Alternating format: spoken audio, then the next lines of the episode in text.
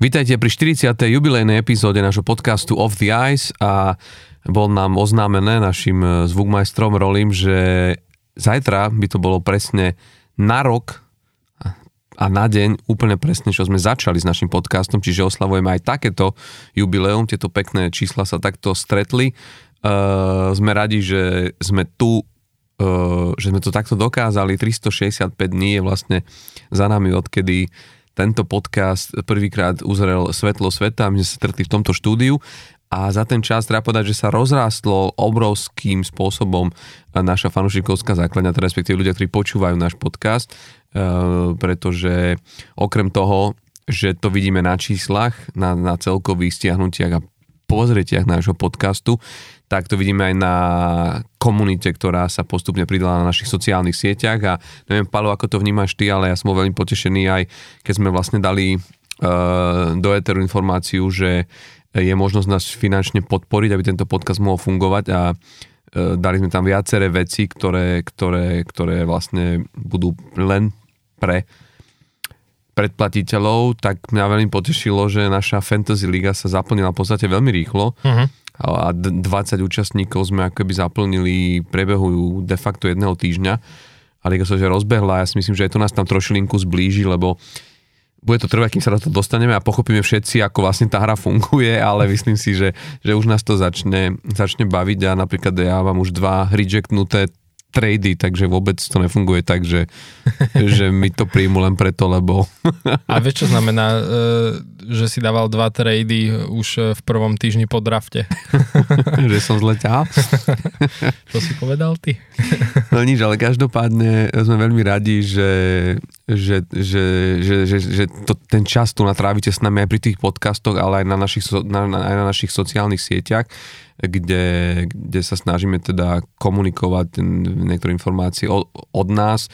Stále platí, že vlastne e, predplatiteľia sa môžu teda aj cez e, patronovskú poštu e, pýtať rôzne otázky, ktoré chcú, alebo ktoré by chceli, aby sme rozobrali v podcaste.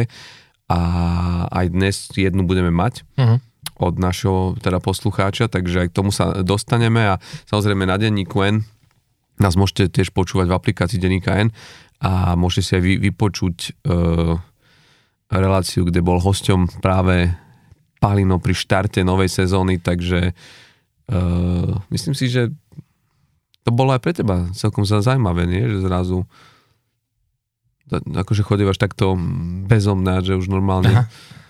Tak nebolo to úplne prvýkrát, ale bolo to trochu iné v tom, že tam sme samozrejme rozoberali pri, primárne Slovakov, čo e, je možno, akože však venujeme sa im aj tu, ale tak tu sa na to pozeráme z, z takého širšieho pohľadu, takže v tomto bolo zaujímavejšie, že som si ako keby po dlhšom čase trošku viac e, čítal aj a teda sledoval a pozeral aj k Slovakom dáta. No však zase vieš, nás nie ich tam až tak veľa. Áno, však Momentálne máme piatich hráčov, takže zase to usledovať hey, nie až si predstav, že by sme sledovali všetkých českých hráčov, aj keď teda napríklad sme si dali mm. záväzok, že sme sa chceli venovať viac aj e, českým hokejistom mm-hmm. v NHL, aj skrz to, že čo sa nám potvrdilo aj pri vlastne podpore na Patreone, že nás milo prekapilo, že teda e, prichádzajú, prichádza podpora aj z Českej republiky, že teda nás počúvajú fanúšikovia NHL aj tam, takže ďakujeme naozaj ešte raz. No a poďme, poďme riešiť uh, to, čo je eh, hot, čo je teraz akože na téme dňa a, a čo nás najviac zaujímalo, lebo rozbehla sa nám NHL, máme za sebou úvodné zápasy, ktoré ja si veľmi ťažko z tohto úvodu akože hneď robiť nejaké závery a ja, ja to vždycky tak raz sledujem, keď vidím ako VNH, že zrazu začnú riešiť, že po dvoch zápasoch, že a tento, títo začali zle a toto, a toto sú už nejaké akože ukazovatele, ktoré upozorňujú na niečo. No vždycky sú to prvé zápasy, proste vždy niekto musí vyhrať, niekto musí prehrať a je to strašne malá vzorka, tri zápasy absolútne nič neznamenajú a aj tie úvodné tri prehry môžu byť, že sú jediné tri, ktoré budú napríklad napríklad v tomto mesiaci pre ten tým alebo Hej. v tom ďalšom mesiaci. Takže je, je to predčasne riešiť, ale na niektoré veci by sme sa mohli takto v úvode pozrieť a minimálne by som začal tým, že asi najočakávanejšia udalosť bola, e, bola premiéra, respektíve debut Konora e, Bedarda v NHL. E, dá sa povedať, že a čo ja som rád, lebo som to tak trošku predikoval, keď sme typovali, či, či bude mať, nebude mať bod na zápas. Pamätáš sa, uh-huh. čo, čo som hovoril ja, že podľa mňa ten bod na zápas u, urobí uh-huh. a momentálne je tam. Tri zápasy, tri body, 1 plus 2 tak, jak si že... povedal, veľmi malá vzorka. Ešte prvé tri zápasy na to robiť nejaké závery.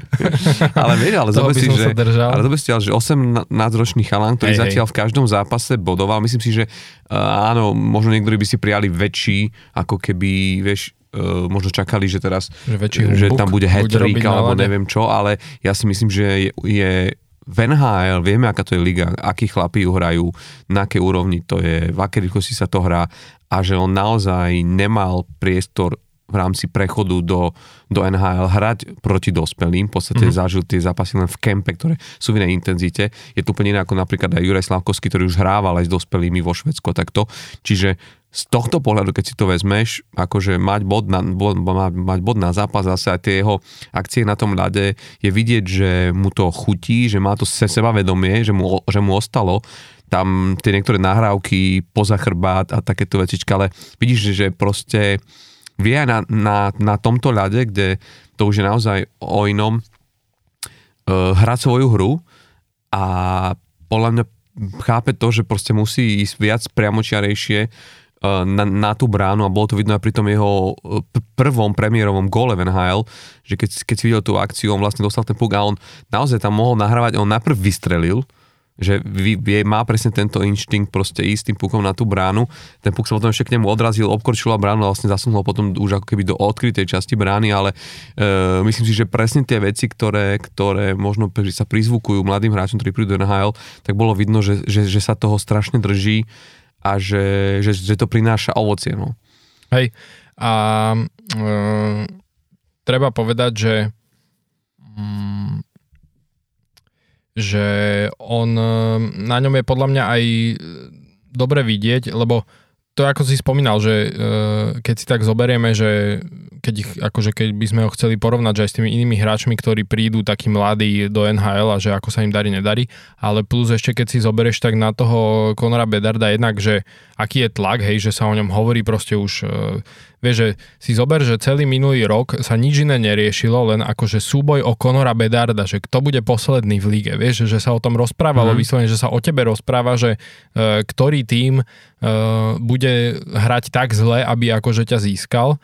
A jednak ten tlak a za druhé aj to, že ako si ho všímajú súperi, vieš, že on naozaj nastupuje proti tým E, najlepším formáciám superov, takže v tomto bude mať tiež e, veľmi ťažké a v tom je to ešte obdivuhodnejšie, že vlastne zatiaľ akože tri zápasy iba, ale tak drží sa na tom bode na zápas, že on naozaj nastupuje proti tým najlepším. Vieš, že nie je to mm.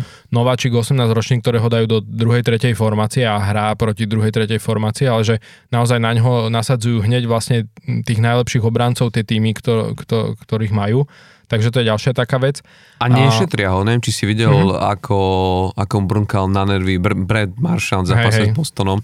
Videl. Jak mu tam, ako tam tlačil Ašku, Ašku Mantinelu, ale hey. videl si, čo urobil ten Conor Bedard, tiež sa nedal a vlastne podržal mu tú hokejku pod, pod ano, pazuchou, ano. keď sa už snažil vymaniť, že myslím si, že veľmi dobre číta, myslím, že d- asi dostáva aj rády od hráčov, ako mm. je, či už ide o Coreo Perryho alebo o Taylora Hola. A Nika Folíňa. Nika Folíňa, že čo má v takýchto situáciách robiť, lebo Hej Vieš. A, no a, a hlavne si myslím, že on už toto podľa mňa zažíva, vieš, od e, nejakej možno kategórie žiakov, hej, že možno nie v takej intenzite, alebo ako keby, že s takým uh, um, ako keby dôrazom, ale predsa len, že uh, hovorí sa o ňom už dlho ako o tom generačnom talente a však vieme, aké body zbieral aj v tých nižších súťažiach, vieš, aj v tej juniorke a podobne, že že viem si predstaviť, že proste aj tam sa veľa snažili tí hráči supera mu ako keby dostať pod kožu, vieš, ano, že na to musí byť aj trochu zvyknutý. Druhá vec je ale, že keď sa ti snažia dostať pod kožu tí fanúšikovia, alebo to bučanie v tom ano. Montreale, vieš, to je niečo, čo e, tak viem si predstaviť, že... Povedal, že ho to, sa mu to páčilo, že ho to vlastne vyhecoval ešte viac. Však neviem, či si videl, ale bol tam, uh,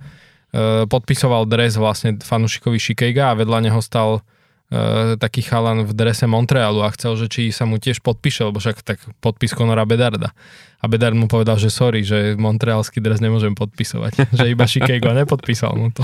Hey, Takže ale, akože je zase dobre. Ale je, je, je to pekné a mne sa najviac páčilo, boli také tie momenty, neviem, či si to zachytil, ale, ale uh, keď uh, na tom svojom prvom zápase, ak išiel vlastne už do toho, do tunela pred pred zápasom a vybehol tam medzi hráčov ešte v tuneli a zrazu zistil, že vlastne Nem, mm. nemá hokejku. Hej a musel sa po ňu vrátiť, alebo to strašne pekný moment, že bolo vidieť, že aj on vlastne ako keby, že má tú trému, že je, akože je to proste, nie, nie, že naozaj aj pre neho, napriek tomu, že jak vravíš, čo všetko už zažil, že aký tlak na ňom bol, predsa len prvý zápas v NHL, prvý zápas v NHL, a čiže v tomto smere to bolo akoby strašne pekné. Mne sa na, na, na druhú sa tiež páčilo, že vlastne prvý zápas hral proti Pittsburghu mm-hmm. a my, že sme si aj my písali, kde som ti vravil, že chvála Bohu, že ten Crosby vyhral to úvodné bully, lebo že to by bola hamba, keby s 18-ročným chlapcom e, prehra bully.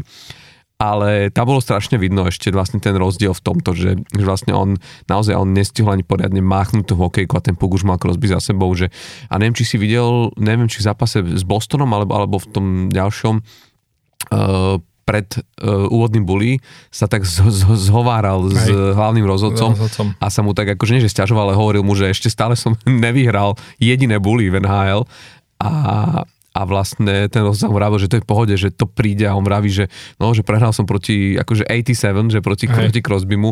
A tak ho tak ten rozhodca upokojoval, že, že proti 80 sedmičky majú oveľa väčší borci problém vyhrať proste bully a, a zaželal mu všetko dobre, že nech, akože nech, hey, hey. nech sa opatruje. A strašne sa mi páči tieto výmeny vlastne medzi rozhodcami a týmito hráčmi, tam vidíš ako veľa, aj oni ako keby si to tiež tak berú, že vlastne sú na ľade práve pri tom, ako začína takýto generačný talent svoju kariéru a snažia sa mu aj oni ako keby dať pár slov a je to, vieš, to, čo my vidíme a čo nemáme šancu vidieť ako keby na tom ľade z, z pohľadu týchto, tých, tých, tých, týchto kamier, ale potom expos po tých zápasoch si žije vždy chutné práve takéto momenty, ktoré sa zrazu objavia. Hej, ja by som tam len doplnil, že Uh, a, to je, a to je často vidieť na takých veľmi mladých uh, centroch, že majú problém na, na bully a nie je to ako keby, že nejaká novinka, je to viac menej bežné.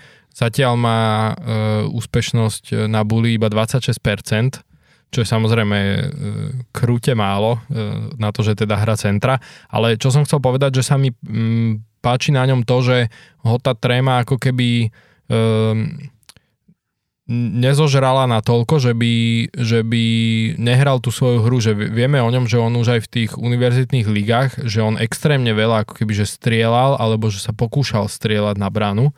A tam mu to samozrejme viac padalo, veď to je, to treba povedať, že väčšina aj tých, akože čo sú teraz top hráči, tak keď sa ich pýtajú, že čo bola pre nich najväčšia zmena pri tom prechode do NHL, tak väčšina z nich povie, že proste brankári, že chytajú aj, úplne aj, na inej úrovni, ako sa chytá proste v tých nižších súťažiach. Aj toto bola jedna z vecí, keď sa pýtali, bola taká anketa medzi hráčmi, že čo by mladému Bedardovi mm-hmm, akože odporúčili, odporúčili no. tak väčšina spomínala presne túto vec, áno, no, že, že tí brankári, že, že to je úplne na inej úrovni. Na toto pozor, že No a je to vidieť, že uh, ale, ale zase sa mi to aj na svojím spôsobom páči, že on proste hrá stále tú svoju hru a stále tak veľa strieľa, však e, zatiaľ treba povedať, že má v troch zápasoch 16 striel na branu a, a 30 pokusov mm. na branu, akože strely.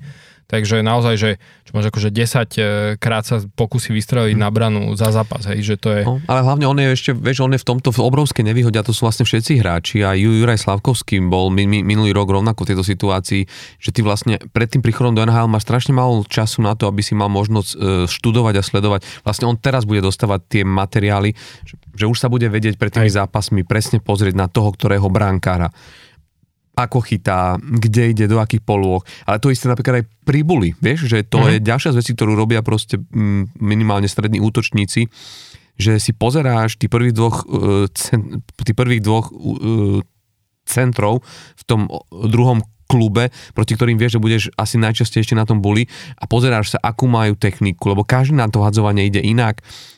A druhá vec, že tí, tí, tí hráči ako je Crosby a ďalší si aj rokmi vybudovali, keď si pozrieš na Crosbyho, on každé 3-4 roky zmenil spôsob, akým robí to bully. Vieš, kedy si bol viac hore, teraz spúšťa tú hokejku úplne nadol, potom dokonca jeden čas e, išiel na to bully tak, že ako keby išiel spredu, vieš, že nestiahol do seba, ale ako keby išiel ako keby do forehandu na bully a ten pokeby stáčal dozadu, čiže A, a, a ty to aj musíš meniť, lebo ty vieš, že tí superi si ťa naštudujú, Naučia. sa No. naučia a počas sa ti to prestane fungovať.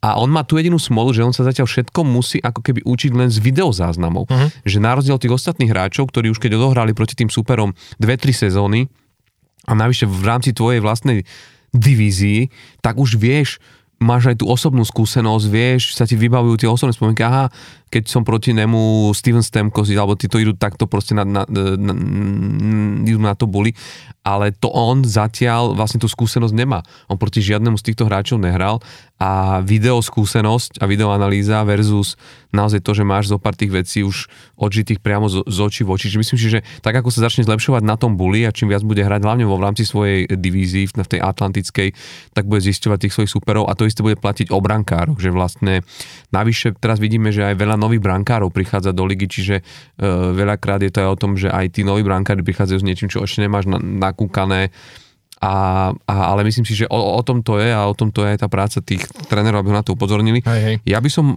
ak chceš len uzavrel No. takým dvomi ešte zaujímavosťami, lebo uh, A mňa... ja potom tiež ešte jednu. Dobre, ne, tak možno, že to možno, že nie, niektorá bude práve z No veď tých. uvidíme, hej. Môžeš. Uh, jedna je, že neviem, či vieš, ale Conor Bedard je štvrtou jedničkou dr- draftovou, ktorej na prvý gól nahrával Taylor Hall. Hmm. Že a, a celkovo siedmou draftovou jedničkou, s ktorou Taylor Hall nastupoval v jednom útoku. Mhm. Že pre mňa to je že brutálne neuveriteľné, že vlastne Taylor Hall, ako sa tiež sám zdraftoval, tuším jednotka, Jednotka, hej, no. Tak nastupoval a nahrával teda na gól um, Ryanovi Nugentovi Hopkinsovi, Nailovi ja- Jakupovi, McDavidovi, však to sú všetci traja, Mhm. boli vlastne Edmontoni, ale potom Nico Hischier, Rasmus Dahlin, Jack Hughes a teraz vlastne Bedard, že to je neuveriteľné, že ten Mhm. mm, Taylor Hall vlastne sa môže pochváliť týmto, že vlastne s toľkým draftom Tak je jedničkami. ce- cestovateľ, no. Áno, ale Že jedna vec je hrať, ale, ale že, im nahrávaš, že im nahrávaš na ich e, prvý gól, to je predsa len e, niečo iné.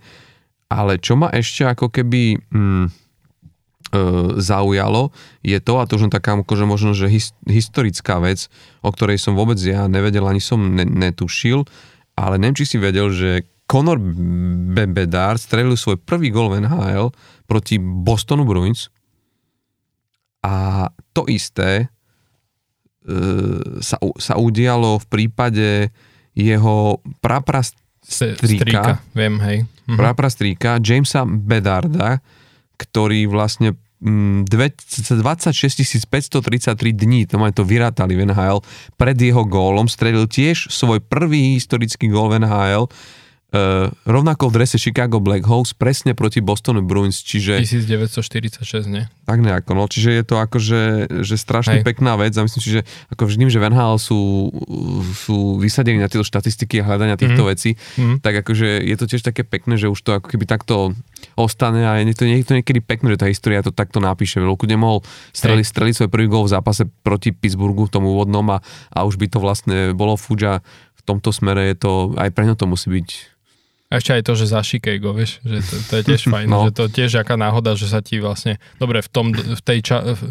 v No tom čase, vedieť, že keď ťa ten jeho Chicago, no. strýko hral, hej, tak tých tímov tam bolo 6, takže Mhm. to asi sa inak nedalo, že to bola dosť veľká šanca, ale to, že on teraz proste pri uh, počet 30 tímov sa zrovna dostane do Chicaga, A tak že, je sranda, no. a, a že strelil svoj prvý gól vlastne v Hej. za, zápase tých dvoch tímov, tej Mhm. originálnej šestky, Original Mhm. Six, je, je tiež akože... Hej, hej. Ja mám ešte tiež takú zaujímavosť, e, lebo boli samozrejme porovnania rôzne teraz pri tom, že keď strelil ten prvý gól, že tak boli pekné porovnania, že respektíve také, že zaujímavosti, že ktorý z hráčov, kedy e, strelil svoj prvý gól v NHL, tak napríklad Patrick Kane e, strelil svoj prvý gól v 7.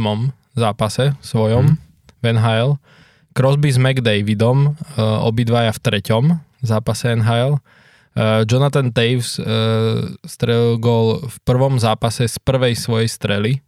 Strelil svoj prvý gól v NHL. Malkin uh, strelil v prvých šiestich zápasoch v každom zápase jeden gól. Mm. Taký mal úvod. A Matthews samozrejme 4 góly vo svojom prvom zápase v NHL. Na to asi, to asi málo kto tak skoro ako keby sa k tomu dostane.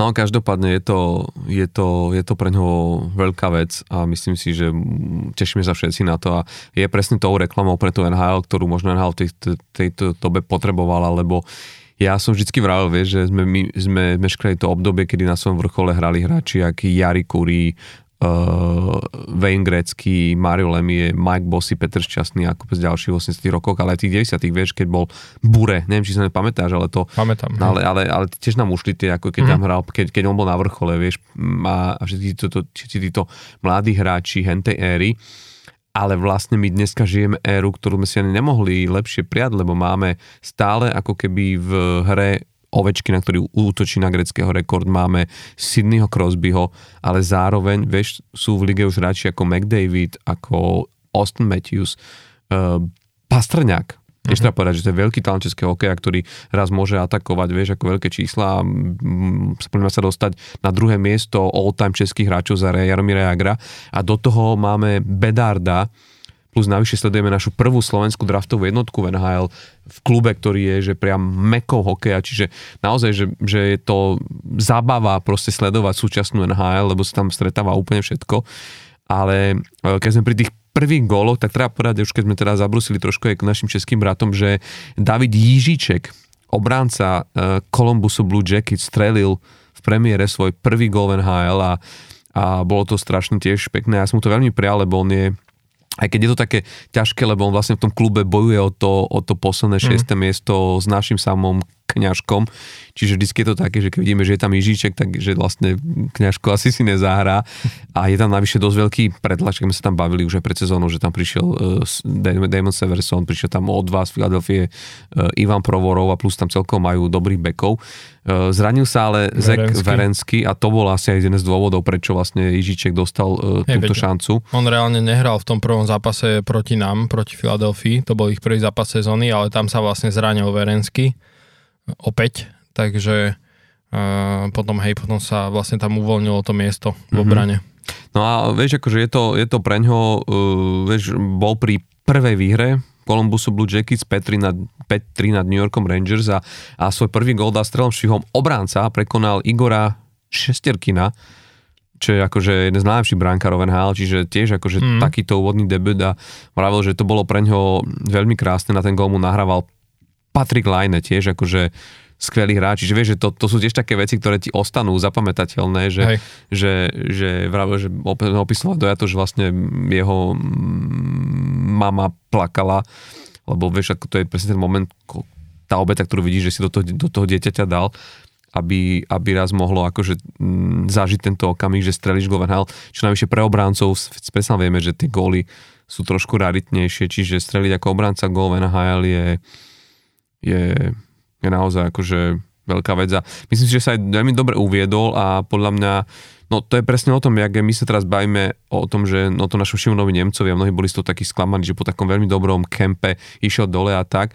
ale tá šanca môže prísť naozaj kedykoľvek. Ja myslím, že aj David Ižiče, keď išiel dole do tej ahl tak nevedel, čo bude. A zrazu vieš, náhle zranenie Zeka Verenského, tá NHL v tomto brutálne práve dynamická, že tie veci sa dejú, ani nevieš kedy a zazvoní ti ten telefón, že má si zbaliť veci a ideš hore a zrazu vieš, akože zažiješ podľa mňa pred tr- tromi dňami si myslel, že Donhau sa pozrieť možno najbližšie niekedy okolo, okolo Vianoc a zrazu aj, ani sa len z duchu nepovedal, že proste o 3 dní dám gol hmm. v NHL, vieš, čiže v tomto smere si myslím, že aj pri tých našich slovenských hráčoch nemusíme to tak brať, že keď boli poslaní do, dole, že to hneď znamená, že si v prvých dvoch mesiacoch e, nezahrajú. No a dúfajme, no, dúfajme, že, mm, že tých golov, ale hlavne bodov v jeho, v jeho prípade bude viac a na, na to, že vlastne nehrá v toho úvodných ako keby obranných pároch, tak mal 16 minút 39 sekúnd, 21 mm. striedaní si myslím, že to je veľmi pekná porcia, najvyššie v takom týme, ktorý má teraz trošku väčšie ambície, takže uvidíme no. Mm-hmm. Hej, no, tak e, ja som inak očakával, že Jižiček bude už tento rok hrať celkom pravidelne, takže uvidíme, že či sa teraz počas toho zranenia Verenského mu podarí ako keby niekoho z tých veteránov možno vytlačiť na striedačku. Hmm. Akože ja by som naozaj, že prijal teraz naozaj aj viacým českým hráčom, ktorí boli, boli tohto roku na kempoch a hlavne našim, aby, aby dost, naozaj dostali takéto príležitosti tiež som prekapený, že máte Blumel vlastne v Dallase išiel išiel, išiel, išiel dole, že tiež už to má hráč, ktorý je na to pripravený. A, ale hovorím, ako vravím, toto je presne no. to, že...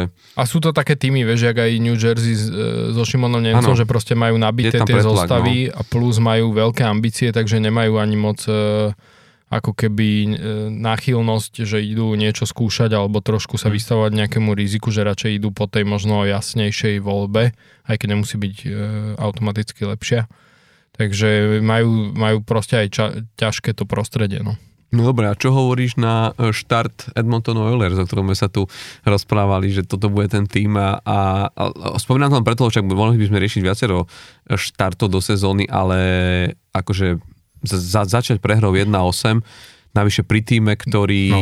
ktorého, neviem, či sú to tie predikcie, ja tu už teraz hovorím, že našich kolegov zá, v zámori, eh, ale tam väčšina pasovala, ak nie za priamo víťaza Stanleyho pohára, tak minimálne za finalistu v rámci západu práve Edmonton Oilers. A, Veď aj ty. A ja, však, ale, tak, eh, ale a ty si mi aj hneď, hneď písal po tomto zápase, že, že čo sa deje. Ale ja som ti rovno odpisoval. Samozrejme, že... Ja som ti rovno tak... odpisoval, že ja som upozorňoval aj na Vancouver, že bude, že bude veľmi akože hry z tejto sezóne, že to bude úplne iný tým ako bol minulú sezónu a 8-1, ale fú, to bolo akože dosť zahambujúca prehra. Nehovoriac o tom, že hneď v odvete, už síce za vyrovnanejšieho výkonu, ale prehrali s Vancouverom opäť Edmonton 3-4. Mm-hmm. Asi to nie je to, jak si to predstavoval McDavid. Ten vstup do sezóny to asi nie je úplne uh, to, čo očakávali, ale zase možno to môžu brať tak, že horší začiatok, lepší koniec. A, a tak nejak sa treba určite uh, utešiť, ale uh, ono no ťažko povedať, proste tie začiatky se, sezón sú také vrtké v tomto. Uh, tak ako si aj ty spomínal na začiatku, že ono to reálne E, nedá sa robiť nejaký záver hej, z toho, že ako začnú, ale určite to nie je niečo, za čo proste ich tréner pochváli, alebo aj oni v šatni, že by sa pochválili, že a ešte taký výprask, no, že 1-8, hej, že niečo iné je prehrať e, o gól o 2, ale 1-8 e, je celkom dosť zlý výsledok v prvom zápase. Ale to možno by sme mohli ako keby prepojiť aj s tou otázkou od nášho Patreona Tomáša. Mm, pozdravujeme inak. Z Vancouveru teda inak. Ale. takže aj fanúšik Kenax, predpokladám, a, a ktorý vlastne sa pýtal, že, že, že či ako keby... Mm, že čo sa stalo akože McDavidovi, hej, že takto, že sa mu zatiaľ nedarí, tak ono je to, určite súvisí to proste s, cel, celkovou, s celkovým tým herným výkonom týmu a ja by som skôr upriamil pozornosť e, na brankárov mm. Edmontonu, čo je pozícia, kvôli ktorej ja stále e, nie som presvedčený o tom, že Edmonton môže vyhrať Stanley Cup, aj keď viem, že ty mi budeš oponovať, že však ani Colorado nemalo top brankara, keď vyhrali, ani Vegas nemali top brankara, keď vyhrali Stanley Cup, ale predsa len si myslím, že proste ten Stuart Skinner s Jackom Campbellom mm, plus proste s tou obranou, ktorú Edmonton má, nehovorím, že je ako najhoršia, ale proste neverím proste, akože toto, toto je jeden z takých dôvodov, prečo nie som úplne presvedčený o tom, že ten Edmonton môže vyslovene vyhrať Stanley Cup, ale naozaj, že v tých prvých uh, dvoch zápasoch na, uh, to bolo uh, z veľkej časti aj o brankároch, ktorí proste ich nepodržali. Taká zaujímavá štatistika, že vlastne Stuart Skinner v prvom zápase zo 16 striel dostal 12 gólov, mal e, percentuálnu úspešnosť 75%. E, nastúpil Jack Campbell, ktorý dostal z ďalších 16 striel 12 gólov, úplne rovnako, 75%.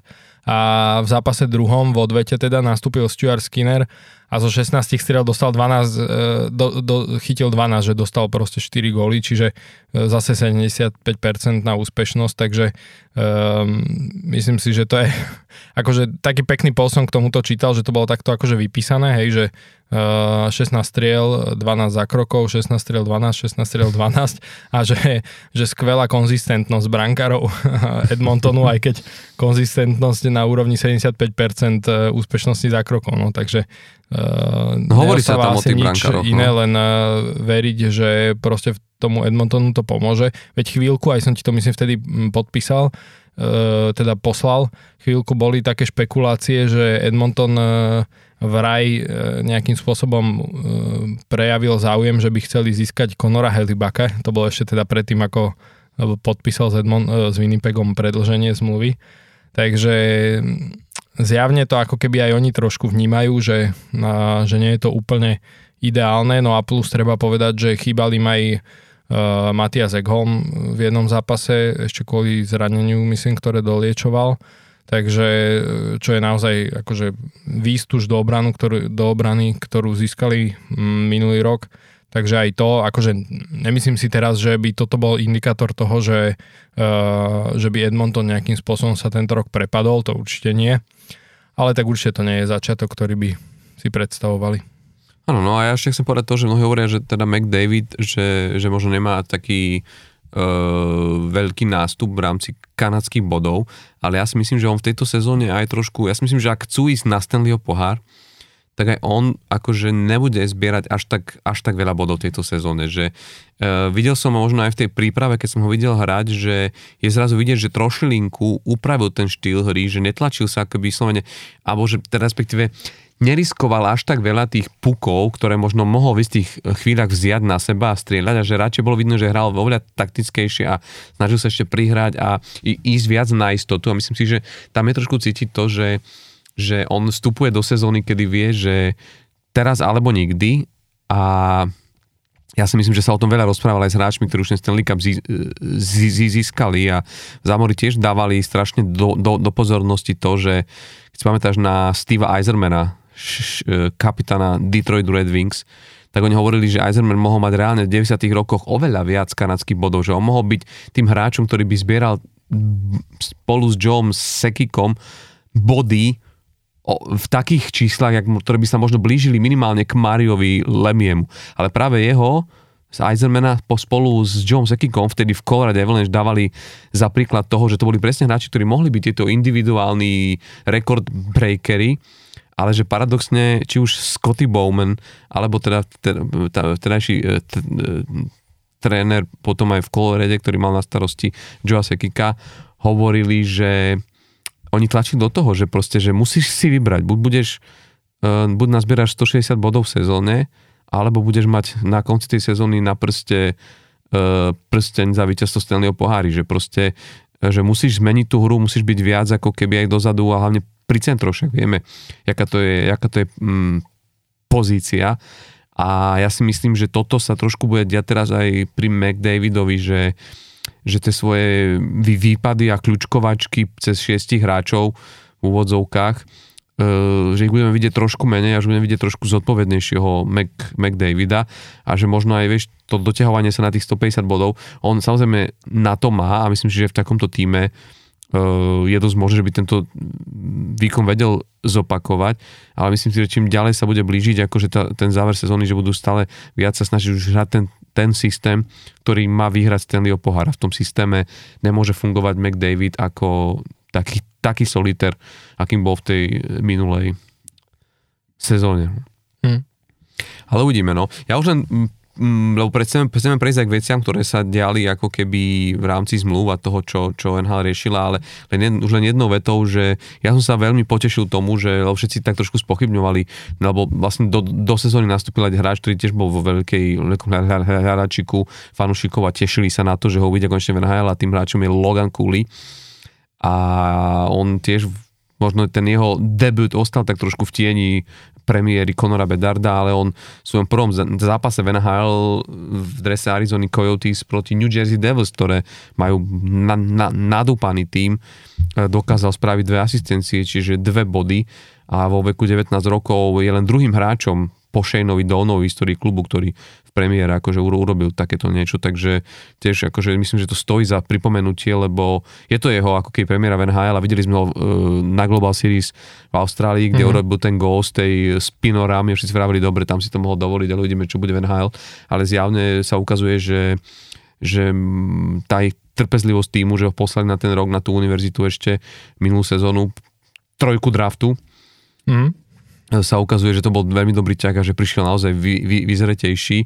A jednu vec už len k tomu, že a rovnako Adam Fantily, ktorý tiež akože zase premiéru, tak už má nejaký ten bod e, na konte a tiež je to, tiež sa ukazuje, že, že asi bude naozaj platným hráčom v, v Columbuse hmm. Blue, Blue, Blue Jackets, takže teším sa na, na týchto hráčov a nehovoriac o našom Jurajovi Slavkovskom, ktorý už tiež ako keby má asistenciu, hmm. A, ale hlavne, že sa ukazuje veľmi dobrom svetle a ten úvodný zápas bol e, toho po, po, potvrdením, že hral na, na fantastickej úrovni. Škoda, že sa mu teraz zranil vlastne center. No. Kirby Duck, lebo s Alexom Nihokom tvorili naozaj, že, že ten, ten, ten útok hral fantasticky a hlavne to bol konečne po dlhom čase dostal taký ten priestor, že mm-hmm. hrať tak dlho s jedným útokom, navyše druhým útokom, ktorý po tom útoku Suzukiho s, s Colom Caulfieldom uh, je akože je, je v tej top akože six uh, zostave a Mm, uvidíme, čo to urobí s nimi, ale, ale naozaj je to škoda, lebo lebo ukazoval sa fantasticky, ak čítal hru a neviem, či si to videl, tú jeho, tú jeho nahrávku. Ja som pozeral, hej, aj ten zápas. Ale celé to striedanie, to, uh-huh. jak tam odstavil hráča vzadu, jak si vykorčuloval, predbehol, prišiel podporiť ten útok, prebral tú prihrávku a tá prihrávka pred bránu takto naservírovaná, to myslím, že aj za zámori to hodnotili, že to je, to je akože starí veteráni, tak to ne, neservírujú puky pred bránou, takže klobúk dole, myslím, že budeme vidieť v tej sezóne úplne iného Slavkovského a tešíme sa tiež na to, mm. aby sme teda nespomínali len všetkých ostatných, ktorí zažili akože mm. pekný úvod do sezóny. Tam k tomu Kulimu ja by som len povedal, že aby sme neboli na konci roka prekvapení, ak dostane Calder trofy pre najlepšieho nováčika. Áno, no, tak zatiaľ sú, zatiaľ sú 3 versus 2, nie? Tuším, mm v rámci, v rámci kanadského bodovania a to samozrejme môže rýchlo meniť. On to bude, oni, vieš, oni majú tú výhodu, že ob, od obi dvoch tímov sa až tak veľa toho nečaká, čiže Hej. aj to zbieranie bodov tam môže byť ako keby... Priorita. niečo možno. Hej. Dobre, uh, bavili sme sa tu o niektorých tímoch, uh, ktoré zažili ako keby, na ktoré bol na ktoré bol ten spotlight, na ktoré sa hľadilo svetla reflektorov zamierené práve z týchto dôvodov, že jednak veľké premiéry, jednak akože sa čakalo, že v akej forme vstúpia do sezóny, ale máme tu aj týmy, kde sa očakávalo aj to, že ako sa vysporiadajú s nepodpísanými hráčmi na svojich súpiskách, pretože išlo tých tímov, o ktorých sa chceme baviť, išlo o hráčov, ktorí sú kľúčoví pre ten tým a minimálne pri jednom týme bolo, pri jednom týme sme asi tušili, hovorím o Buffalo Sabres, že uh-huh. to mhm. bude len otázka toho, že za koľko a na ako dlho, uh-huh. ale pri týme Winnipegu Jets sa priznám, že ja som to bral tak, že Helibak je proste kandidát buď do Edmontonu, alebo poťažmo aj inde, len tam zase by, tam zase by boli pro, pro, pro, problémy asi finančné. Hovorilo sa trošku, tuším aj o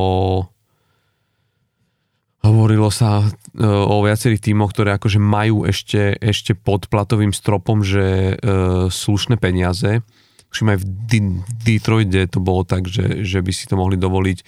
Chicago má tuším tiež ešte celkom ako keby pod platovým stropom, ale tak zjavne to nie sú asi pre tými priority momentálne. A možno aj to je dôvod inak, že prečo sa Conor Helibak rozhodol podpísať vo Winnipegu, lebo jedna vec je, že či tam chceš hrať a nechceš hrať a tam sa dlho šepkalo o tom, že respektíve všetci predpovedali, že na najväčšou, pravdepodobnosťou podpíše niekde inde. Ale keď si zoberieš momentálne stavy v tých kluboch ostatných, že e, nájsť takúto veľkú čiastku, áno, dalo by sa to riešiť takými trademi, ako bol trade Erika Carlsona, že do toho vtiahneš ešte nejaký tretí tým a ponúkneš aj viac hráčov, po prípade nejaké draftové piky, ale podľa mňa v tejto situácii, keď už je rozbehnutá sezóna a kedy už máš ten tým ako tak pripravený zohrať, ty asi už nechceš riešiť to, že budeš púšťať nejakých dvoch, troch hráčov zo zostavy, respektíve riešiť e, hráčov z AHL, ktorí ti, chvala Bohu, ne, vieš, už si rád, že prešli cez ten waiver smerom dole do AHL, že ti na nich nikto nesiahol v tom waiveri, tak teraz ešte riešiť, že ho neprídeš takto, že vyvíš to aj ty možno za tým v tom rozhodovaní, alebo, alebo čo podľa teba rozhodol, že teda Conor Helibak podpísal? Hmm. Uh, Lebo je to slušná hej. zmluva, ktorú podpísal. Hej, hej, ale ja by som len možno poopravil, že ono to neboli, že by nemali zmluvy, že by neboli podpísaní. Oni majú všetci zmluvu ešte na tento rok, ale už im končila ako keby na konci sezóny. A... Ale hovorím, že riešilo sa to presne, lebo, hej, lebo, lebo... Riešilo sa to kvôli tomu, že či ich vymeniť, lebo nechcel by si samozrejme na konci roka o nich prísť e, za nič, hej, tak ako Calgary prišlo o Johnny Gaudreau mm. napríklad svojho času. Takže skôr ako keby kvôli tomu, no, že riešilo sa to dopredu, že či vlastne mm, sa tam nájde zhoda medzi hráčom a tímom a podpíšu to predlženie. Mm, takže oni ako keby, že na, na tento rok ešte zmluvy mali, ale uh, pri tom Helibakovi akože myslím si, že v konečnom dôsledku uh, uh, sa asi nenašiel tým, ktorý by reálne mu vedel ponúknuť uh, lepšie peniaze na dlhšiu dobu. Však treba možno pripomenúť, že on podpísal zmluvu na 7 rokov uh, s cap hitom 8,5 milióna.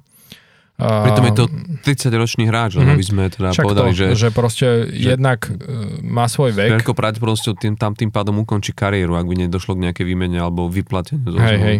Však to, že má, e, jednak má proste uh, už celkom pokročilý vek a hlavne pri tom jeho vyťažení, keď si zoberie, že on hrá vasko viac ako 60 zápasov každú sezónu, viac menej, uh, čo je na brankára proste obrovská porcia zápasov, tak si tiež uh, nie som úplne istý, že koľko rokov on vydrží ako keby ešte na tejto úrovni, vieš, chytať proste s takýmto vyťažením. To je jedna vec, čo si možno tie týmy druhé povedali a naozaj, že 8,5 milióna e, je, je ťažko pre tie týmy proste dostať pod e, platový strop tak, ako sú nastavené, lebo keď si zoberieš tak naozaj, že tie týmy, ktoré bojujú o nejaký dobrý výsledok, e, tak väčšinou sú úplne na hrane toho platového stropu a, a zase si myslím, že Conor Helibak chce proste vyhrávať a nechcel ísť pro, do, do týmu, ktorý si ho možno môže dovoliť, ale bude sa potácať niekde na, na spodku tabulky, alebo nejaký tým, ktorý je v prestavbe a teraz tam bude akože ďalších 5 rokov čakať na to, kým, kým dostane poriadnu šancu v play-off, takže myslím si, že nakoniec toto zavážilo.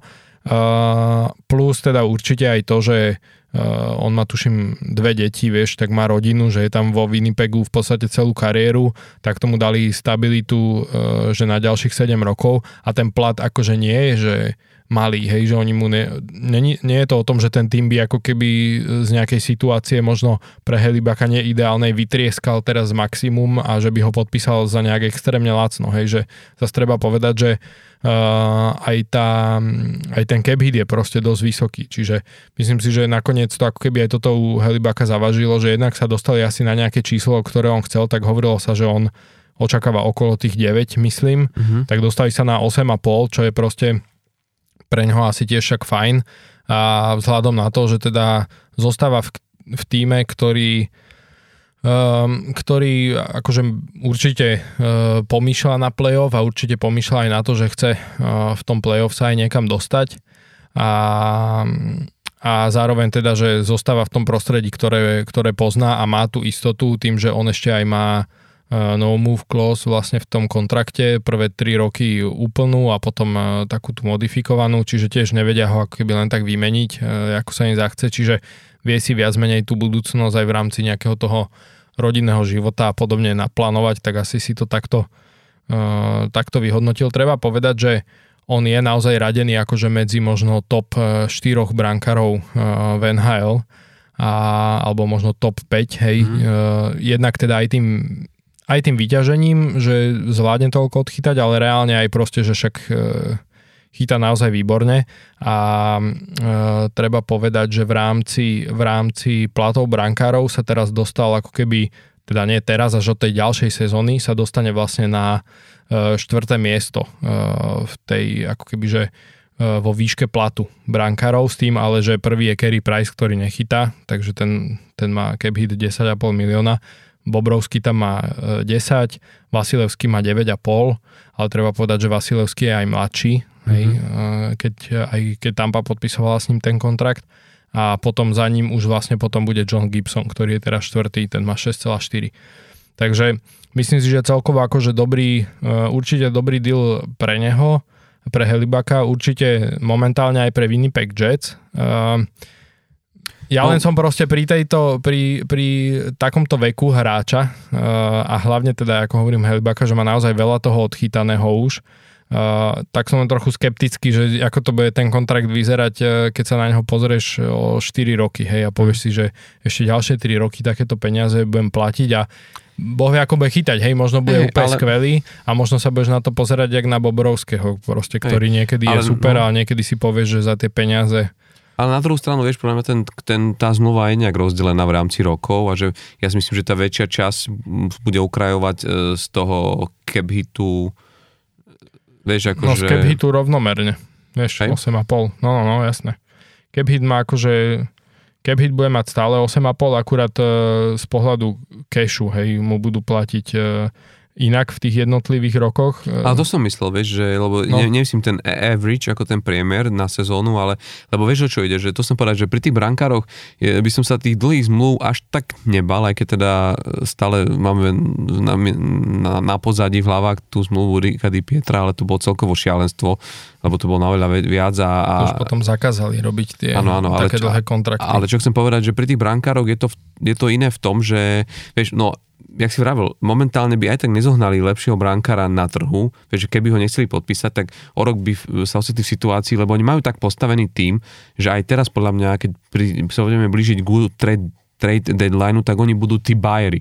Oni budú proste nakúpať hráčov, budú meniť, budú sa snažiť čo najviac posilniť, lebo chcú využiť, však majú tam Kyla Conora, ostáva teda Mark Scheifele, ale potom tam máš akože hráčov ako Josh Morrissey, je tam Nikola Ehlers, vieš, je tam mladý talent uh, Kola Perfettiho, čiže Prišiel pekný... Villardy z Áno, Edmonton, z áno, áno, prišiel Gabriel Vill- Villardy, čiže majú pekný mix na to, aby sa pokúsili niečo urobiť v tom play-off. A keď sa tam dostanú, tak podľa mňa určite budú chcieť ako keby ten tým ešte posilniť a, a, a v play-off sa ukázalo, brankár je strašne dôležitý, čiže tohto pohľadu veľmi správny krok, lebo ak by teraz uh, Ross nechali, že ho pustíme ho, vieš, budeš niekde háňať, neviem čo dostaneš.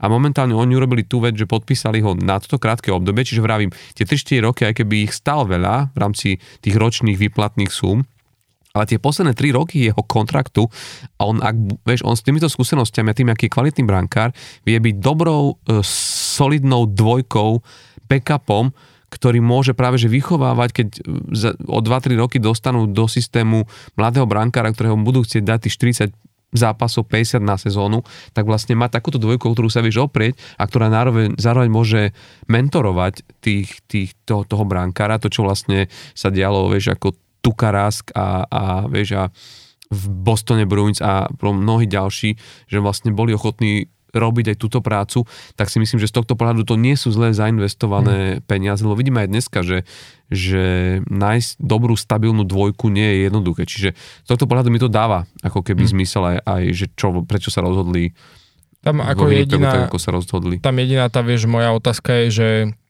budeš potom mať dvojku, ktorá má cap hit 8,5 milióna, hej, ale to si zase oni môžu povedať, že môžu to brať z toho pohľadu, že za 3-4 roky ten platový strop, keď bude o 10 miliónov vyššie, tak to budú brať, že takto je, keby dneska mal, že 4,5, hej, povedzme, no.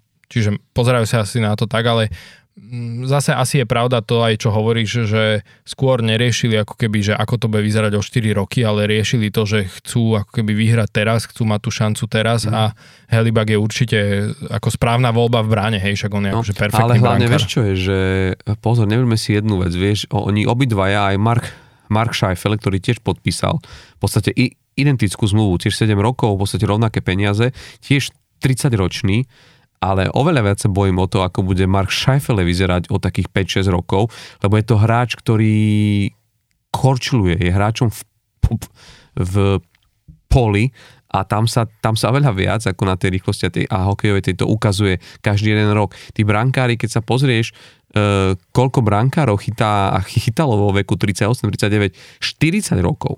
A dobre, možno nie na, na úrovni jednotky, ale v tej dvojke ešte stále 40-roční brankári sú, že, že proste konec koncov náš, je, náš, je, náš Jaroslav Halak, ktorý vieš aj v tomto veku robil solidné výkony, tak ja si myslím, že, že tu na, vieš, pri tých brankároch sa na tú zmluvu aj v tom Winnipegu ne, vôbec nepozerajú očami, že ako bude vyzerať o 6-7 o 6, rokov, proste stále to bude podľa mňa výhodná zmluva, ktorá, kebyže je naozaj veľmi zle, no tak toho hráča z nevykúpia tak, jak to urobili uh, jak to urobili pri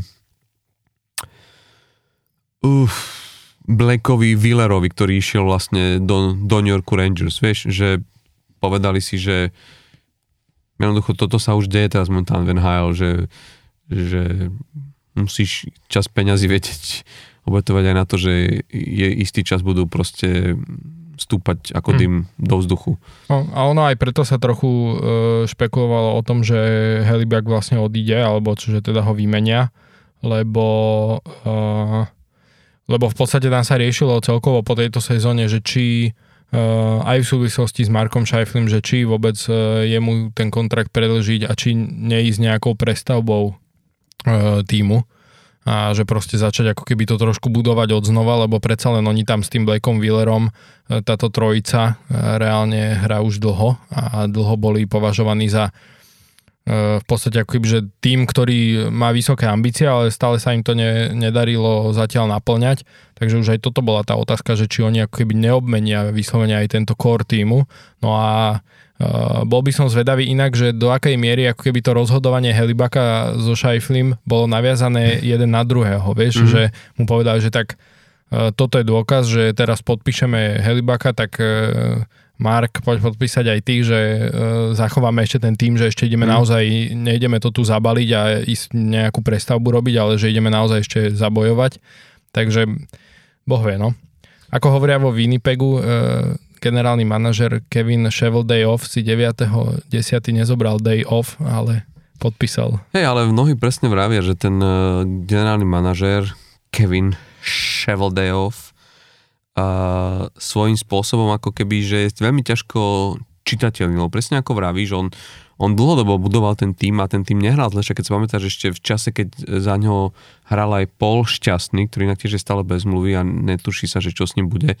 Dokonca v jednom rozhovore jeho otec Peter Šťastný hovoril, že je dosť naklonený tomu, že možno aj ukončí hokejovú kariéru, ale že chce sa najprv porozprávať aj v rodine o tom. Uvidíme, ale pamätám sa, pamätáš sa na to, keď Paul Šťastný hral za Winnipeg, oni vlastne dostali do finále východnej, teda západnej konferencie, kde mm. prehrali s Winnipegom Jets vtedy tuším, ale, ale že oni naozaj dlhodobo boli, že to bol tým, ktorý, ktorý mal tie najväčšie ambície a dokázal si keby sezónu po sezóne držať ten vysoký štandard, že držať ten core týmu pohromade a hrať takto. Uh, druhá vec je, že a vidíme to aj pri iných hráčoch, že zober si Tima Majersa uh, Majera. Majera, pardon, mm-hmm. Tima Majera, zober si uh,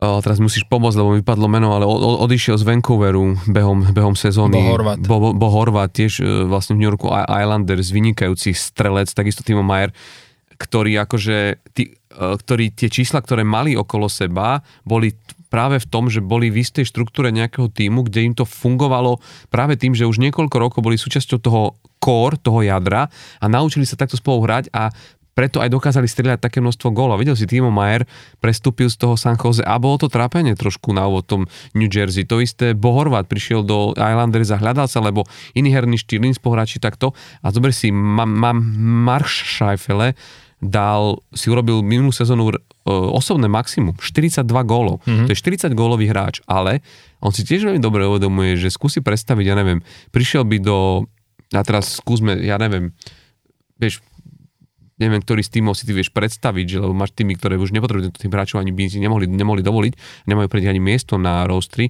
ale máš týmy, kde by si teoreticky Messi, Messi ho vedeli predstaviť, že zapadol by tam, vieš, dokázali by hrať ten jeho, ako dlho by trvalo, kým by vznikla tá chémia, ktorú už má vo Winnipegu vo Winnipegu vybudovanú a to sú presne tie veci, ktoré podľa mňa veľmi zohrávajú rolu a my si ich veľakrát ani neuvedomujeme pri tých hráčoch, ktorí podpisujú tie zmluvy, čo všetko im ide v hlave, ale toto sú veci, ktoré oni musia ako keby tiež zohľadňovať a, a ty vieš, že no nepotrebuješ, aby si zrazu skočil zo 40 gólov na 20, lebo Hej. to všetci tak berú, že keď si super hráč, tak hoci to týme budeš hrať. No neviem, pozri si na Alexa De, Debrinka, ktorému zjavne ten prestup do Detroitu pomohol a to, čo sa od neho očakávalo, že zrazu naozaj on uh, pri uh, pri Dylanovi Larkinovi a Lukasovi Raymondovi a navyše Moricovi Sajderovi, ktorý je fantastický nahrávač z, ob, z obrany, že obžije a bude hrať úplne inak, ako hral v, v Otave poslednú sezónu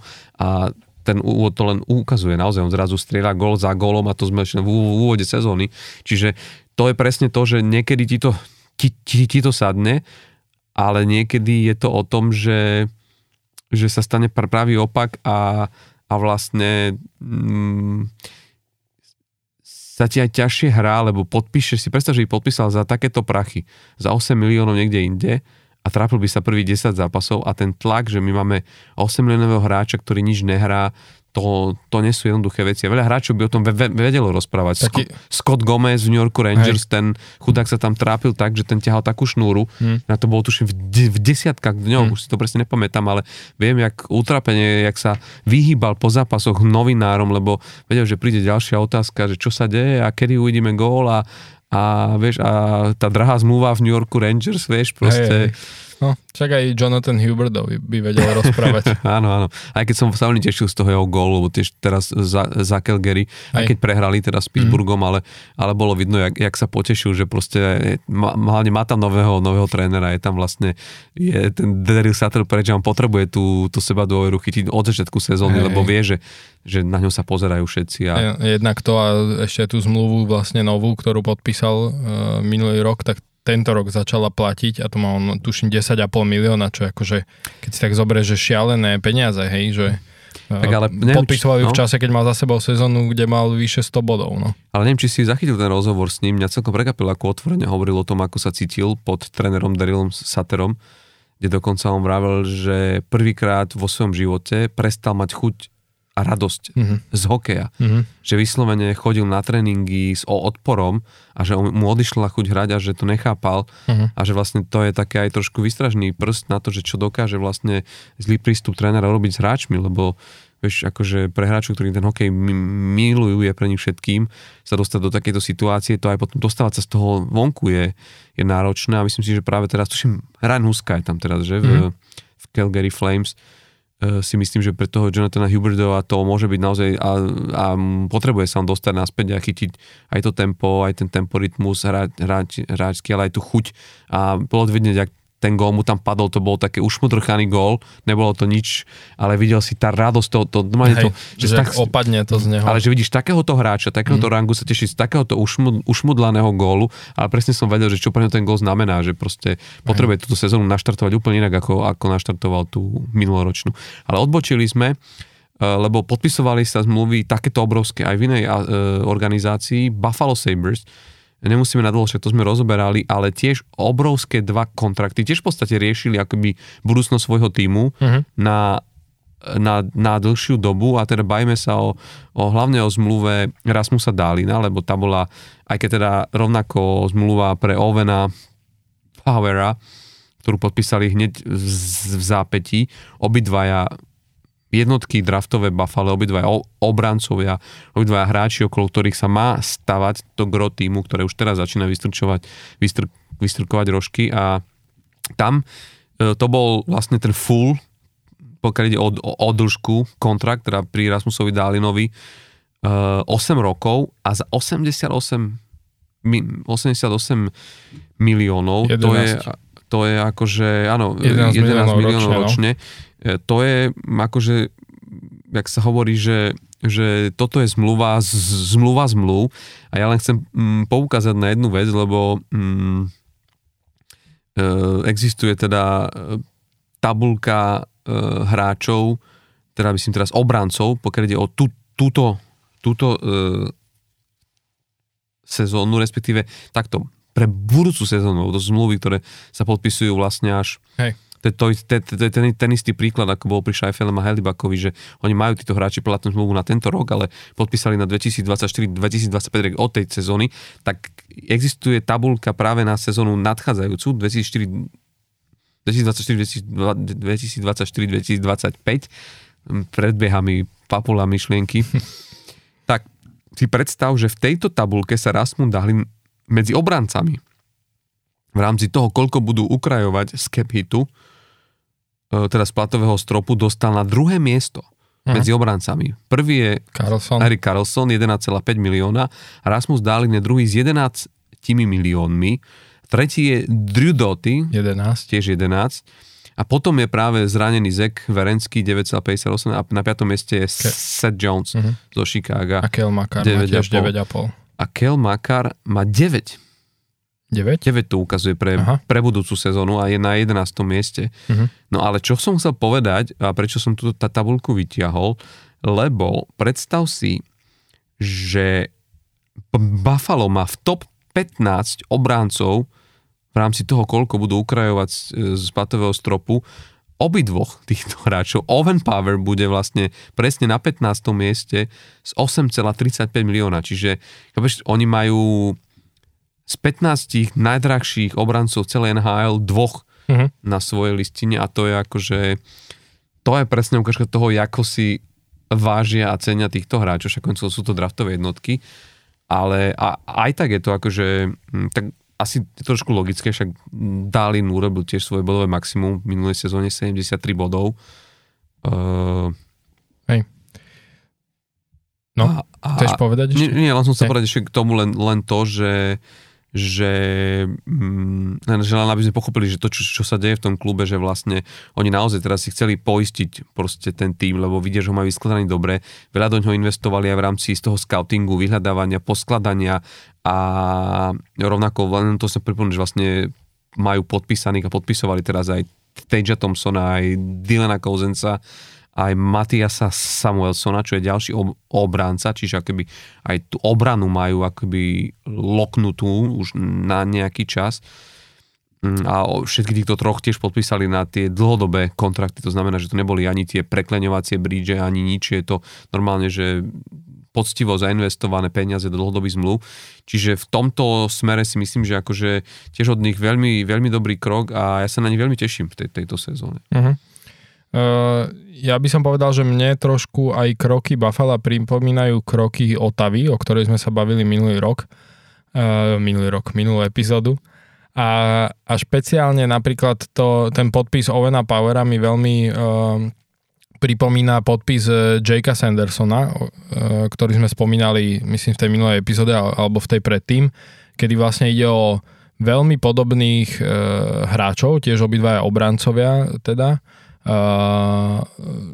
keď si zoberieme, tak Jake Sanderson má 21 rokov, uh, Owen Power uh, 20. 20 a vlastne majú veľmi podobný počet zápasov odohraných. Sanderson má 80, Owen Power má 89, Sanderson má 35 bodov, Owen Power, Power má 39 bodov a myslím si, že v obidvoch tých obrancoch ako keby tie týmy vidia viac menej ako keby to isté, hej, že vidia v nich to, že uh, budú, uh, že sú už teraz dobrí a že budú len lepší a rozhodli sa proste takto ako keby v rámci toho, ako si budujú ten core týmu z tých mladých hráčov, lebo tak ako si spomínal aj Teja Thompsona, aj Dylana sa to sú všetko ešte relatívne mladí hráči. A takisto aj Otava vlastne má takto či už Tucleho podpísaného, Bradyho Tkečaka podpísaného na, dlhu, na, dlhé do, na dlhé obdobie, čo sú všetko tiež ako keby, že budujú ten core týmu uh, z týchto mladých hráčov a cez tieto dlhé zmluvy, aby proste si, to na, si ich poistili na dlhú dobu tak e, mi veľmi pripomína toto, tento podpis Ovena Powera, vlastne ten podpis Jakea Sandersona v Otave. Aj, aj z pohľadu toho cap hitu je to veľmi podobné, že ten Owen Power, ako si spomínal, má 8,35 e, ročne a Jake Sanderson má v rámci tej novej zmluvy 8,05, mm. hej, čiže tam je uh, rozdiel, že tuším on... O rok dlhšie má Sanderson, Sanderson má na 8 rokov. Owen Power podpísal len na tých 7. Power má na 7. Uh, takže toto mi príde, uh, prípada veľmi podobné, že Buffalo v tomto uh, ako, ako Otava a, a takisto ako pri Otave, tak aj pri Buffalo sa ako keby veľmi teším na tú ich sezónu, že bude veľmi zaujímavé hmm. ich sledovať, aj tie ich zápasy. Uh, no a pri Rasmusovi Dalinovi ja som si aj pozrel uh, uh, vlastne takú taký dátový model, e, ktorý proste skúma rôzne dáta o, o hráčoch a o ich výkonoch a robí z toho potom nejaké výsledky. A dá sa v podstate ako keby, že aj na základe toho modelu povedať, že minimálne teda minulý rok bol napríklad Rasmus Dalin uh, viac menej najlepším obrancom v celej NHL, čo sa týka uh, jednak Eh, vytvárania šanci v útoku, a teda keď on je na lade, že ako sa im darilo v útočnej tretine, ale zároveň aj eh, ten balans s tou obranou, že eh, keď si to človek napríklad porovná s Carlsonom, s Erikom Carlsonom, ktorý dal vyše 100 bodov minulý rok ako obranca, mm. tak z pohľadu útoku majú takmer rovnak, rovnakú mali ako keby, že takmer rovnaké uh, to percento úspešnosti toho, keď oni sú na lade a že ako sa tomu týmu darí, ale napríklad Erik Carlson mal viac menej, že priemernú alebo až podpriemernú obranu a tú hru v obrane, tak uh, na druhú stranu Rasmus Dalin bol proste excelentný aj v tej obrane, že on aj keď je na lade, tak oni ešte aj dostávajú menej gólov ako proste mm priemer, hej, alebo ostatní hráči e, v týme. Čiže on naozaj, že e, extrémne vyvažuje tú svoju aj tú ofenzívnu e, ladenosť, alebo aj to ofenzívne nadanie, však on mal skoro bod na zápas minulý rok a s tým, že proste extrémne dobre bráni. A mm. to som si napríklad pozeral pre porovnanie Kejla Makara, ktorý teda sa hovorí tiež o ňom ako o najlepšom obrancovi Van Hale, však veľa ľudí by to aj povedalo. A on má v tomto ako keby, že veľmi podobné čísla, aj minulú sezónu mal veľmi podobné uh, tieto ukazovatele ako práve Rasmus Dalin. Alebo teda opačne, keď mm-hmm. povieme, že Rasmus Dalin veľmi podobné ako Keo Makar s tým, že ešte minulú sezónu o niečo málo ten Rasmus Dalin vychádzal ako keby lepšie aj z tohto datového mm-hmm. porovnania. Čiže naozaj dá sa povedať, že aj z tohto pohľadu, hej, keď si to človek zoberie, tak, uh, tak z neho proste rastie uh, proste top 3 obranca mm-hmm. v celej NHL. Čiže vidíš ho na Norris Trophy tento rok? Ja vidím Mira Heiskanen na tento rok. Ty tak, ako vždy. tak ako vždy. Ale áno, akože Rasmus Dalin dá, dá sa ako keby, dá sa no, ako keby typnúť, že v najbližších rokoch určite mm-hmm. uh, tú Norrisovú trofej získa, ak nie proste rovno aj tento rok. Mm-hmm. No, e, ja len poviem takú vec, čo, ktorou sa presmerujeme ďalej, že, že naozaj aj pri tom Ovenovi o Enovi Haverovi tam sa špekulovalo, že mohol on trošku viac, viac, no nie že čakať, ale ako keby trošku aj špekulovať a vyjednávať, mm-hmm. lebo mm-hmm. má menší ten, ten ale zase dostal slušné, slušné peniaze, to treba povedať. A ale že možno mohol počkať a uvidieť, že čo bude ako možno nejaký iný záujem, určite by sa mohol, mohol ešte behom tejto sezóny aj, lebo očakal sa, že určite urobí viac mal tuším 30 bodov v minulej sezóne, nejakých mm-hmm. 70 plus zápasov a dáta sa, že teraz ešte zase sa posunie, ale vlastne tam je úplne jasné, on dá hneď návo, že on chce tu byť, že toto je ten tým, kde sa cíti dobre, je to vidno aj na jeho vzťahu s Donom Granátom, s trénerom týmu, kde majú veľkú dôveru a vidia, že sa posúvajú, že každý rok sú lepší a lepší, že v tom týme je dobrá atmosféra, že naozaj ich vidia tak, ako ty si to hovoril v minulom podcaste, že, že, že je to niečo ako New Jersey, že je to tento team spirit a, a tak, tak, tak, taká tam mm, mladická sila a potenciál, ktorý tam je. A v tomto smere to je jasný signál aj pre ligu, že my sme tu, Buffalo Sabres je späť, zabudnite na Buffalo, ktoré ste poznali a že budeme v tejto lige silní a vidíte, chceme tu hrať, cítime sa tu dobre, to znamená, že, že ako by povedal náš bývalý, a možno aj budúci teraz už premiér, nikam neodchádzame. A a v tomto sa, tomto sa mi to páči, lebo potom máš hráčov, ktorí robia práve to, že špekulujú, taktizujú, vyčkávajú, však jedným z nich je aj Shane Pinto, uh, obranca. To, Útočník. Teda, sorry. Útočník Otavy. My sa bavili o obrancoch, hey, tak som... Hey. Uh, útočník uh, Otavy Senators, ktorá, ktorá je momentálne že strašne našľapaný tým a že, že... Je, no, ale tam by som si trošku No však dopovedz povedz. potom. Ja by som si tam len do, dovolil trochu oponovať, že neviem, či to je vyslovene o tom, že on ako keby, že vyslovene, že vymýšľa, hej. Akože áno, nevedia sa dohodnúť na výške platu, ale e, tam je jeden problém už len to, že Otava nemá pod platovým stropom miesto Uh, situácia je aj ako keby, že vypetejšia z toho pohľadu, že on na rozdiel od týchto hráčov, ktorí tú zmluvu majú na tento rok a len si vyjednali teraz novú zmluvu od budúcej sezóny, tak on e, vlastne nemá zmluvu ani na tento rok, takže on nehrá zatiaľ. Takže to je tiež taká ako keby vec, ktorá vstupuje do tých, do tých vyjednávaní. Len Otava má proste problém, že nemá e, miesto pod platovým stropom, lebo ja som zachytil, e, že Pinto má predstavu o zmluve vo výške okolo 2,5 milióna ročne, čo si zase, keď si zoberieš na takého mladého hráča e, talentovaného, nie je podľa mňa akože zlý uh, vieš, že nejaké vymýšľanie, hej, v zmysle, jak sme sa bavili o Zigresovi napríklad. A, a len tam je skôr problém, že Otava proste má problém s platovým stropom. Ja si myslím, že oni by mu aj dali tie peniaze, ktoré chce, len oni sú na tenkom mlade, lebo aj tak vedia, že musia spraviť nejaký trade. Tam sa spomína e, Matthew Joseph e, do Filadelfie, že vraj teda rokujú s Filadelfiou o tom trade, ktorý by pomohol Otave si uvoľniť to miesto, len samozrejme Filadelfia keďže vie, že Otava v akej situácii, tak e, chce ešte niečo k tomu Matthew Josephovi prihodiť. Je to, je to drahá nevesta, keď tak, máme ostať pri tejto politickej terminológii. Tak je to, vyjedná, je to vyjednávanie, no.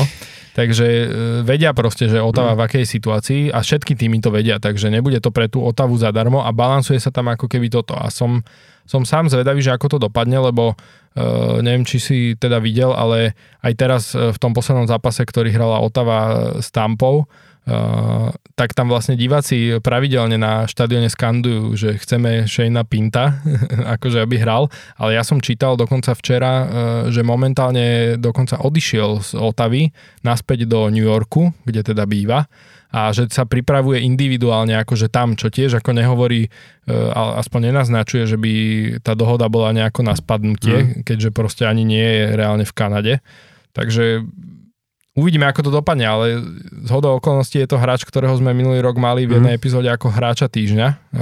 No ale on je v takej situácii, kedy mu to nepomáha, lebo mal teraz rozvíjať tú svoju kariéru a on, pre, hrať, a on no. presne potrebuje tú kariéru, lebo stále, teda kariéru, potrebuje, potrebuje tú zlomovú sezónu. On stále, ani tá minulá ešte nebola tá, ktorá, vieš, tým Štücle mal minulú sezónu, že podľa mňa túto sezónu smeruje k tomu, že urobí 100 bodov. On sa dostal cez hranicu 90 bodov, hral fantasticky e, a má na krydle má teraz Kloda, Kloda Žirua, ktorý, ktorý akože si s ním, si s ním ve, ve, ve, veľmi rozumie, čiže, čiže mm, Hej, ten len, Shane Pinto no. by naozaj potreboval teraz hrať a môcť urobiť ako keby tie čísla, ktoré, vieš, lebo aj to bude rozhodovať o tom, že vieš, tie, tie zápasy a body, ktoré by zbieral, by mu minimálne za prvý mesiac úvodu sezóny robili aj tú valuation tej jeho zmluvy, že proste tú hodnotu, lebo by si reálne videl, kde je, ako hrá a čo prináša predtým, vieš. To hej, no, len zase keď si zoberieš, že oni naozaj tá Otava, oni by ho nemohli podpísať ani že za milión a pol, hej, že oni nemajú vôbec žiadne miesto, čiže oni nejakého hráča sa ako keby musia e,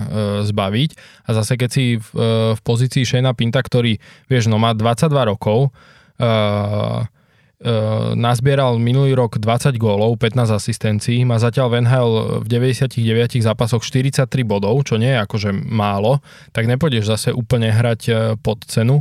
A ďalšia vec, uh, o ktorú on podľa mňa hrá, je aj tá dĺžka toho kontraktu, kedy uh, je to vlastne jeho, bol by to jeho druhý kontrakt, lebo on zatiaľ mal iba ten entry level. A tiež keď už sa dostane na určitú dĺžku a na určitý vek, tak už je tiež hra potom rozdiel, že či po tej zmluve končí zase ako obmedzený hráč alebo ako e, voľný hráč, vieš, a to ti tiež robí potom v tých vyjednávaniach o tej zase ďalšej zmluve, ktorú vieš, že za 3-4 roky budeš vyjednávať, tiež to robí svoje e, a, a má to pre teba nejakú hodnotu. Čiže ja zase chápem, že on ako keby vieš, netlačí na to úplne tak, však zoberme si, že aj Brady Tkečak, vlastne ich kapitán, išiel, myslím, minulý rok do sezóny tak, že na začiatku nejaké e, pár zápasov nehral, lebo tiež nemal zmluvu a nebol e, ešte dohodnutý, hej, a to je proste kapitán, ale vieš, že z tohto pohľadu to chápem, že aj tí hráči musia ako keby uh, na toto brať ohľad, že nepodpíšu za každú cenu niečo, len aby hral, vieš. Mm.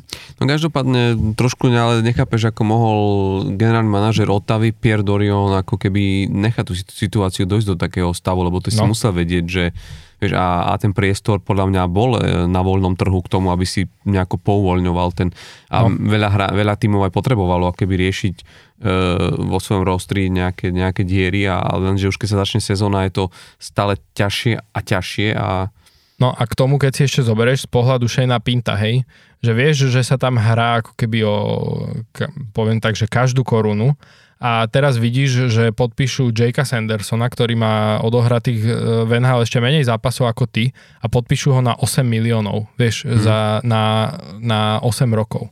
Tak tiež si povieš, akože vieš z pohľadu Shayna Pinta, že taká prečo ja nemôžem hmm. mať akože E, takú zmluvu, hej, alebo že vieš, že je to také, mm. lebo naozaj ako však e, bral, bol tak braný v tej Otave, že je jeden z tých mladých talentov, s ktorým sa počíta do toho core týmu a ktorý sa stále zlepšuje. No však budeme to sledovať, bude to zaujímavé, že takýchto príbehov, aj keď nie až takto vyhrotený, je, je vlastne veľa. Poznáme situácie, keď hráči v NHL normálne skoro celú sezónu presedeli na lavičke, lebo vyjednávali o zmluve. Uh, dúfajme, že v dnešnej dobe už takéto niečo nehrozí.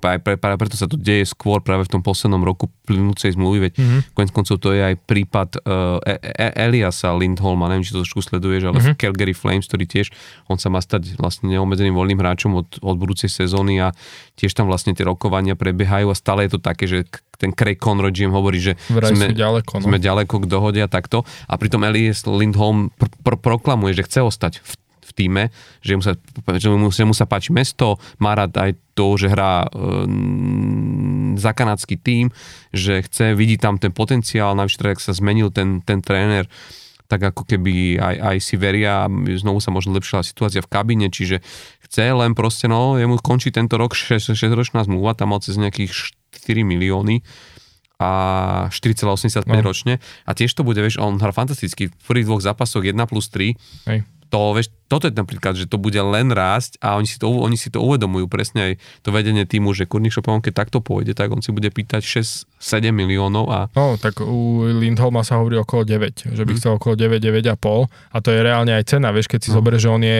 pravorúky center, eh, v prvej formácii, ktorý má, však on má tuším nejakých 26 alebo koľko rokov. Ktorý je ochotný hrať v Kanade, vieš, to je... No ešte aj to.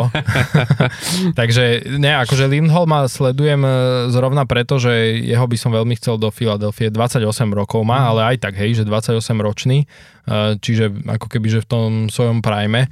A áno, tam sa ako špekuluje o tom. A ešte práve, keď sa pozrie na to, že Huberdo tam má zmluvu za 10,5, vieš, že vidíš mm. proste na zem kadri za 7, hej, a prečo on ako prvý center by mal mať e, menej, no. Čiže tam som zvedavý, no, ako to dopadne. Ale napríklad aj preto si myslím, že Adam Ružička bude hrávať, lebo ich toľko až nestojí a to, čo predvádzal na úvod minulej sezóny, vieš, že keď vieš mať hráča, ktorý dáva takmer bod na zápas za takéto peniaze, čiže budem vedieť vykryť práve tieto, uh, tie, tieto finančné veci a, a tiež mal taký pekný úvod, už má aj bod v sezóne a mm, tiež som na ňo veľmi zvedavý. Je to jeden z našich piatich hráčov, máme reálne iba piatich hráčov tento rok v NHL, ktorí začali sezónu takže musíme uh, im držať palce všetkým, ale Adam Ružička si myslím, že mal, toto by mohla byť tá sezóna, kedy sa natrvalo zabýva v prvom mm. týme a ja verím, že tomu tak bude.